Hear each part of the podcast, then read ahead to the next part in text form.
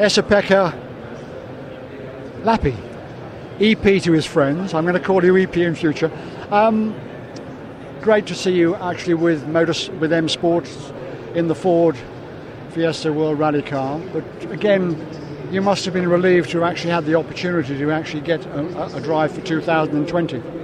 Yeah, for sure. I need to be thankful for Malcolm to, to choose me from from the options what he had.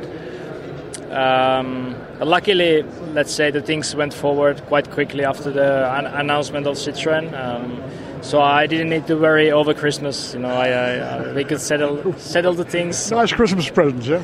Yeah, yeah, exactly. So um, yeah, okay, they they just released the things quite late, but I think there was some some reason for that as well. I mean, obviously M Sport have had a lot of success with Finnish drivers over the years, and uh, thinking about Marcus Grönholm, obviously uh, Mika and likewise Jari Latvala as well. But I mean, many ways, I mean, you are two, you're a two-car Finnish team. You've obviously got Gus there as well, but uh, it must be nice to have a fellow a fellow Finnish driver in the team with you. It's always nice. Um, let's say I think it's it's something new for Teemu, but but for me, uh, okay, when, when I started in WRC, we had three drivers from Finland in the same team, and then two on the next year. So it's it's nothing new, new for me, but okay, it's new together with Teemu. But it always, let's say, it's easier to, to share the thoughts in your mother language. Also discuss about smaller details, uh, how to develop the car, and yeah, then during the season, as we are spending a lot of time together, then as, as we are Finns, we kind of know how we behave, which, which kind of jokes we can have, and this everything is kind of easier. So it's it's good to have Teemu with us. With have us. you actually sat in the in the Ford Fiesta yet, or are you going to be testing obviously before Monty? We did the tests just last weekend actually. So um, what were the thoughts? How did you feel? It's easy. Easy. Yeah, the car is. Can I say was it easier than the Citroen? A lot easier. and I'm not joking. It's uh, no, no, no. Well, it's interesting. I mean, for for some reason we had quite tricky conditions on the first day. It was we didn't have any snow. Where was the test? Where did you do the test? In, in France. Oh, in France. Okay. Um, but yeah, the car, car felt very logical and easy from the first meter, and I didn't actually need to do a lot of setup things at all. We just ran a lot of tire combinations through, and, and still, even you have, let's say, two slicks and two starts on the car, still it feels logical. So uh, I'm really looking forward, to be honest. Do you think because you were probably feeling more relaxed about the prospect of driving in 2020, that helped you ease into the car more more easily, maybe? I don't think so. I think it's just a car.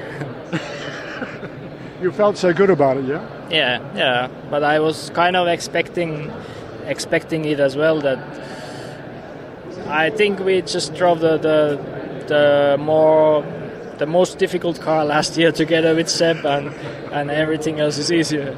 So this was like putting on a new overcoat, on was it, basically, in that respect? Yeah, and maybe I, I started to believe that this Citroen pulling out personally was a good thing for me. Um, not for the sport, for sure, but but maybe personally, I, I hope I can say that. Uh, let's say after one year or two years, that this was a good thing. When are you going to start winning rallies from the very first event?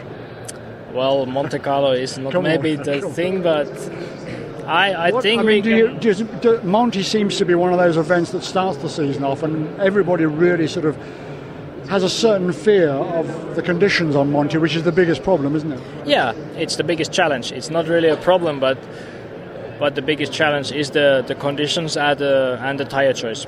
You don't need to have the best car or uh, the best performing engine, or it, it doesn't really matter. If you are just with the right tires always and, and you are comfortable, then probably you will succeed.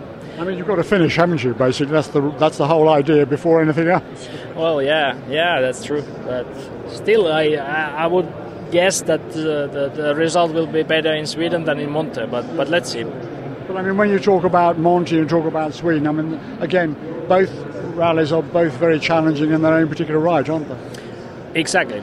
I think the first three, actually, or, or even four, are kind of special things. Uh, after Sweden, we go to high altitude in Mexico and in, in a very warm condition, so that's something special again.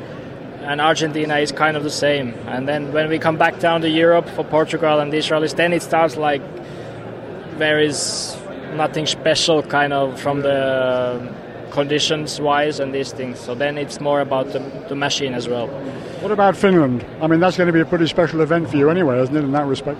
Yeah, clearly. Uh, unfortunately, the car wasn't really competitive last year on, on that event. That's the only event probably where, where it wasn't.